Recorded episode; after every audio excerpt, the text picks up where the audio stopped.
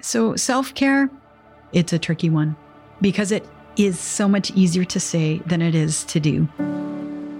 We have all the strategies in the world stay active, eat well, get good sleep. Very hard to do when you barely have enough time to go to work, get home, prepare meals, run for medication, go over to dad's house, make sure that the fridge is full, check on meals, check on dad, get him into bed. It's very, very difficult at those times. So, part of our awareness and our learning strategies is to help a caregiver make the distinction of when you're running a marathon versus a sprint. It's about perspective and learning the impact of sustained stress on your body and your well being. You're listening to Caregivers Out Loud, powered by Family Caregivers of British Columbia and hosted by Jody McDonald. How are you feeling right now? When was the last time you felt truly rested? For caregivers, making time for self care can feel almost impossible with all the other demands on your time. And yet, it is an essential skill to learn in your role as a caregiver. In our final episode of the season, we look to why self care is a fundamental part of being a caregiver. As a caregiver, you are often willing to make sacrifices and feel a sense of commitment. However, without self care, how can you sustain caring for your family or friend and not run the risk of burning out? My name is Deanna Rosendahl, and I'm an only child. I'm caring for both my parents who are in their 80s. They split up when I was a youngster, and they both don't have partners. I've been caring for them both separately for about three years now. My mom, I was pretty sure that she had dementia Alzheimer's. She wasn't actually diagnosed until six months ago and has moved into a long-term care center from the hospital. And my dad has a diagnosis of vascular dementia and he has bipolar and has diabetes and a stroke as well. So there's quite a few things going on for him and he remains in hospital and in the process of determining his placement where he will live. So yeah, it's been especially a busy time with both parents in the hospital. Long introduction there. so that's a lot. that's yeah. a lot. No shortage of words. when I speak to the caregiver support line, they were always really supportive that it's not that you have to, that I have to be everything in the same way to both of them. The self care that's necessary and the boundaries. I've been so thankful to have that encouragement to have those boundaries because I think had I not been speaking to people, the professionals about that, I would have thought I know I just have to, I have to put everything on the table for both of them, no matter what, because this is what the power of attorney document says for both. This is what the health representation document says for both. It says I have to do all this. And I was so thankful to have the encouragement to say, stop, that this is not working. You may want to completely take yourself out of this. And I certainly tried that at times to just remove myself. And then I've also been trying how much can I give to some part of my dad's caregiving, but still take care of myself at the same time. So a bit of the cold turkey approach, and then that just didn't work. And then it's okay, no, how can I find balance? And where can those boundaries be that fit for me, for the system, and for my dad? Can you speak to how your role as a caregiver for the last three years has impacted the other relationships in your life?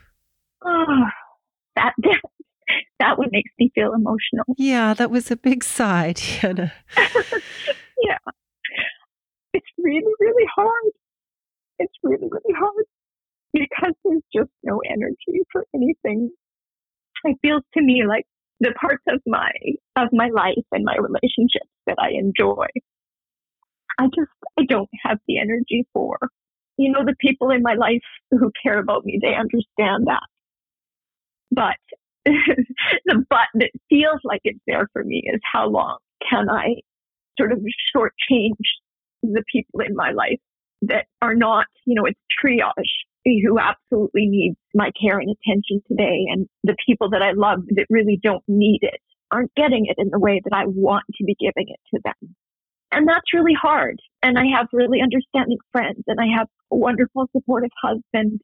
But I just hope that there's going to be more time for me to to be living my life more with them than I am in the caregiving role. It's it's hard. Yeah, it's hard. I really appreciate that honesty because again, we're sometimes afraid to talk about the reality of the burden that comes with caregiving. There's a myth that you can somehow provide yourself with enough self care to offset how much energy caregiving takes. And I don't think that's true. I don't think that's true. And I agree because I actually feel like I'm an expert in self care because I had cancer in 2011 and I've had a couple of incidents. And fortunately, a wonderful thing that cancer brought into my life was the need for self care, the need to look after your body through nutrition, through exercise. I meditate. I do yoga. I listen to music. I go for walks in nature. I do so many good things for myself. Those things help. they really, really help. But the caregiving is it is about resilience and it is about not depleting yourself. Self care gives back. It puts the energy back in the tank. It's like the universe gives you too many things that are depleting you at once. If you could somehow spread things out and, you know, intersperse the bits of self care in between. But there's times when it just feels so impossible to give yourself that bit of self care because of the level of crisis and demand that's needed for the people they just need it more than you do at the time and you push your self needs off. But the feeling that there is a slow diminishment of your resilience and the tank getting just that little bit less full all the time and then not having the time to go to the gas station to fill it up. Yeah, I think that's a great metaphor in caregiver support, a lot of the time when we talk to caregivers about self care, it's often met with a bit of an eye roll or a frustration because I think it does often feel like, oh, all this and self care too. Like it's just one more thing I have to do. And I feel like it's important to recognize that self care at its basis is being able to see and hear yourself and show yourself some compassion for how difficult it is. You don't ever imagine that it's going to be like this. and yet it can get so much better, but it could also get so much worse. You know, in the worst moments, there's that too, that it's like, wow, actually, I'm healthy at the moment. My husband's healthy at the moment. How hard would this be if we weren't healthy and trying to be the caregivers as well? You just don't know what's around the corner, and that's always hard. That's acceptance from my mindfulness class. It's accepting what's, what's there every day and finding ease in it. I really appreciate that the message that you're offering here, which is that your self care can be absolutely on point and you can still sometimes feel overwhelmed. That's just part of caregiving sometimes. So, a few years ago, there was a, a, report on caregivers that Isobel Mackenzie, the seniors advocate for BC, did. And in that report, there were really high levels of caregiver distress, and particularly in BC. But there were also 92% of caregivers in that report said that they found caregiving rewarding. So it's an interesting thing how distress and a sense of satisfaction or the importance of of being a caregiver. Like you said you know i'm committed to the caregiving even though you know that there's a certain amount of distress in it. Yeah. The reward in it is a blessing it will feel like a curse as well because I realize that so much of my life now centers around it. I so often have a wonderful visit with my mom. It feels rewarding and I feel like I can say I've, you know, I'm having these wonderful moments that I always cherish after my mom is gone. But the sad side of it, and I guess I shouldn't call it a curse, but it feels like the sad side is that I also know that so much of my life is centered around this now that when my mom is gone, especially, and when my dad is gone as well, that there will be a massive gap. And it is to figure out who I am then, not as the caregiver, and to fill that again with something that feels rewarding. And there will be a very hard time after it ends as well to figure out who you are without the caregiving and fill it with things that feel rewarding and feel like they're you. And I think there's going to be a sense of real loss of the people you care for, but also of yourself and who are you when that role is out of your life. It has filled so much. Part of self care while caregiving is to find a strong sense of self that you are not just a caregiver, that you are still whole, and that you have the capacity to sustain being a caregiver for the long run. Most of us are able to go fast from time to time, sprinting from one task to the next. But what if you have to run a marathon instead? And then run another one the week after, and the week after that, and every single week thereafter. Chances are, as a caregiver, you are running a marathon, not a sprint. But this marathon wasn't something you signed up for or could train for. So, what can you learn now to sustain yourself over the long run? A couple episodes ago, we heard from the Executive Director of Family Caregivers of BC, Barb McLean. As well as having so much professional experience helping caregivers, she was also a caregiver herself. My mom was diagnosed with cancer and she died probably just six months later. So it was a very quick experience, but the most powerful thing aside from childbirth I've ever gone through. What I reflect on during that time was the sheer power of our family and our friends and the circle of support around us. And at the time, I had a baby. I was returning to work and I worked in a family caregiver support setting, and it was the best place to work on earth at the time. And it was still incredibly difficult.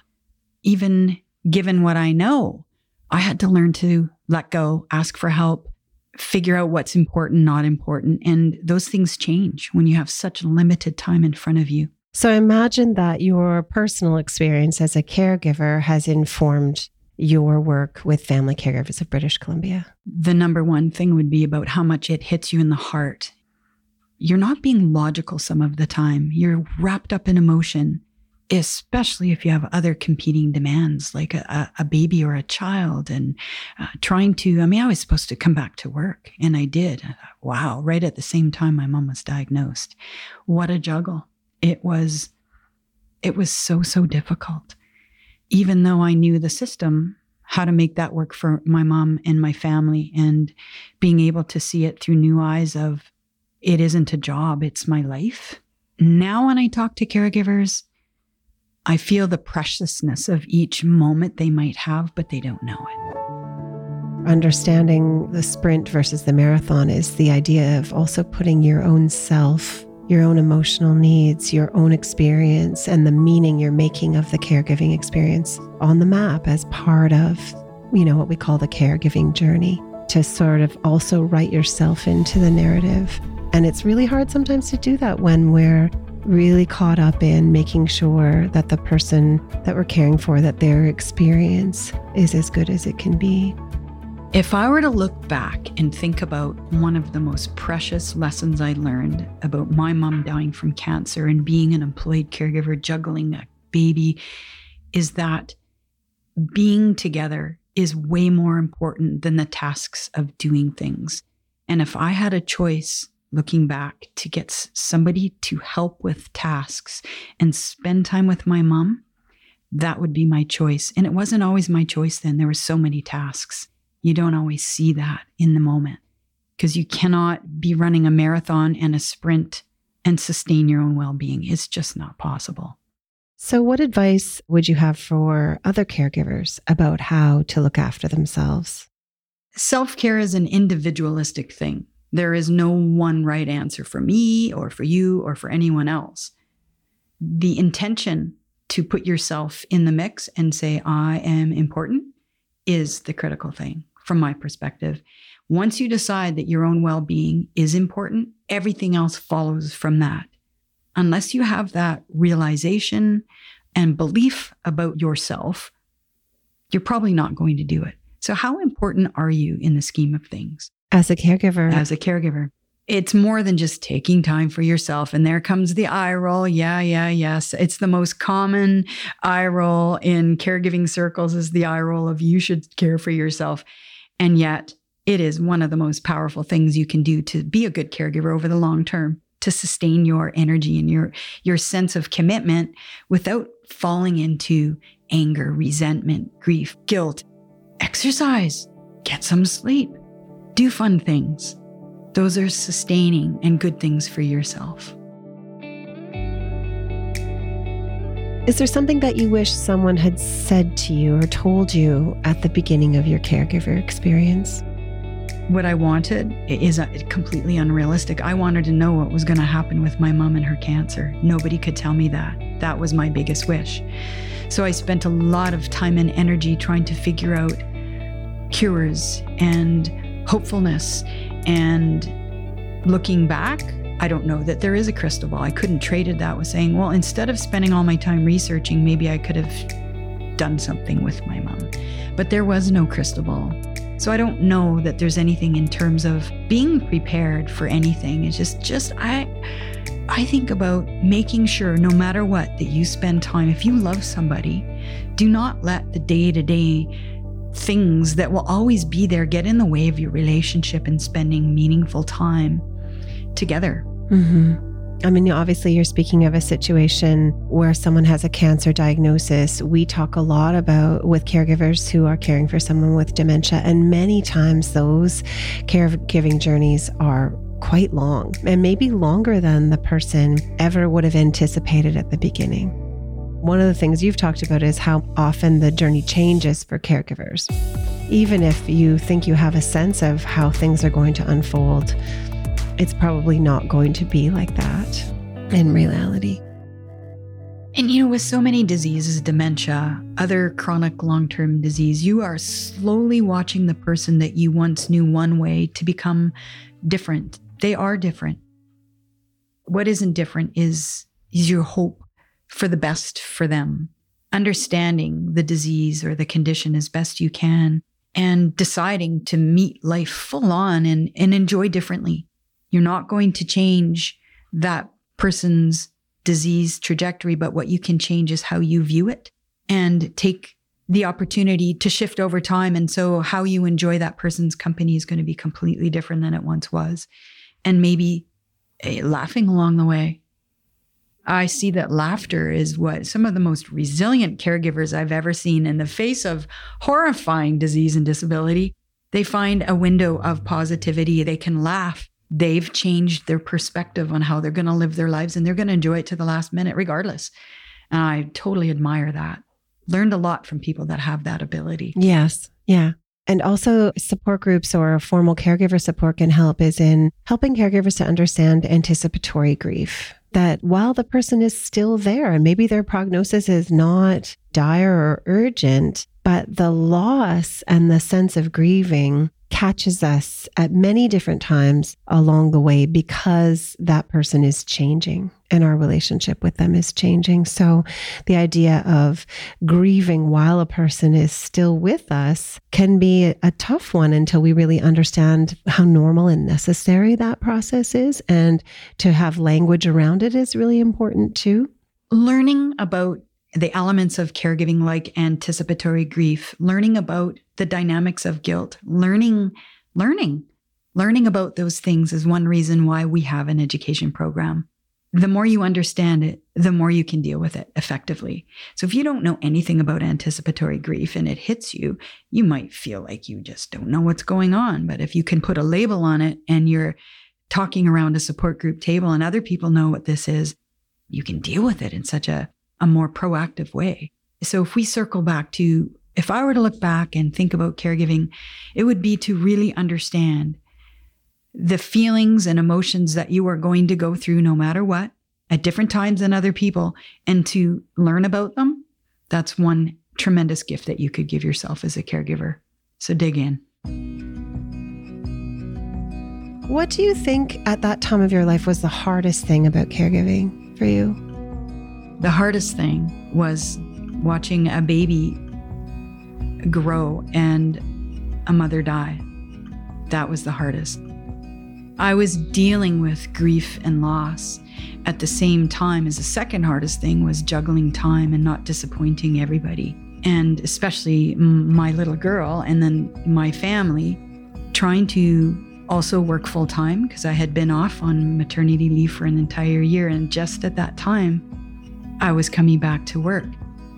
I had the most supportive workplace I can ever imagine. My team, everybody around me said, do what you need to do. But it was me who really struggled with, well, how do I know what the most important thing to do is today I, I've never watched anybody die before. And I didn't know my mom was going to die. So I was sprinting and marathoning at the same time. And I figure I'm going to do this because I can. The difficulty of constantly examining, am I do I could be doing more. How do I do this? And do it all well and letting go of some things. And I was very, very, very lucky that I had a circle of support around me. I had my family, I had friends, and I had work. Not everybody has that in place. Again, looking back on if there's one thing that was my strongest desire, my wish for other people, it's spend time with the person you love, but you'll never get it back.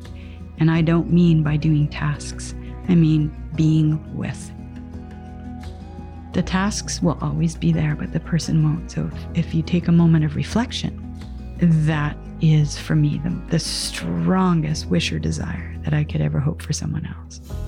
And would you say that was the most rewarding thing that you did at that time was to have that awareness, was to know that sometimes you could put the task aside and, and just be present? Absolutely. Absolutely.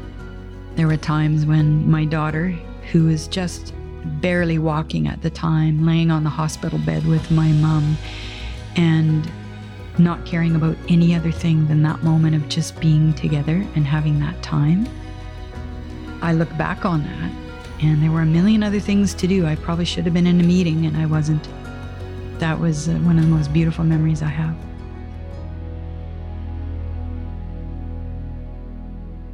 So, as the executive director of Family Caregivers of BC, one of the themes that I love, or the the sayings there, is the idea that as Family Caregivers of BC, you want caregivers to be identified, to be connected, and to be valued. Is that right? One of the most important things with family caregivers of BC is, is that in society, caregivers are valued and identified and supported as partners in care. The realization from a society, I mean, I we're not ready for this. Most of us don't understand that we are facing one of the biggest social phenomenons that our society's ever seen, and that is caregiving. And to label it, know it, see it, and have it valued, that can that that's a game changer. Mm-hmm. As the head of this organization, the provincial organization, designing, offering, always evolving services for caregivers. What do you want caregivers to know about Family Caregivers of BC and how it can help them? We want family caregivers to know that we're here for you and with you. And as needs change over time, we want to be responsive with arms wide open, saying, What do you need? And we are going to do our very best to create those services and supports that meet your needs over time. And we're celebrating 30 years this year. We were the first organization of its kind in Canada, and that's quite a legacy.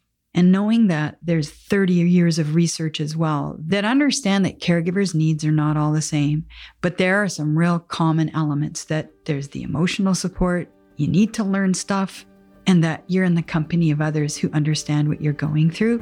And to avail yourself of all of those things over time is going to make you a stronger caregiver, a healthier caregiver. And that's why we exist. We're 100% there for you as a caregiver. Barb and Deanna have similar messages about self care. Doing everything on your own can feel very isolating. It helps having someone to talk to.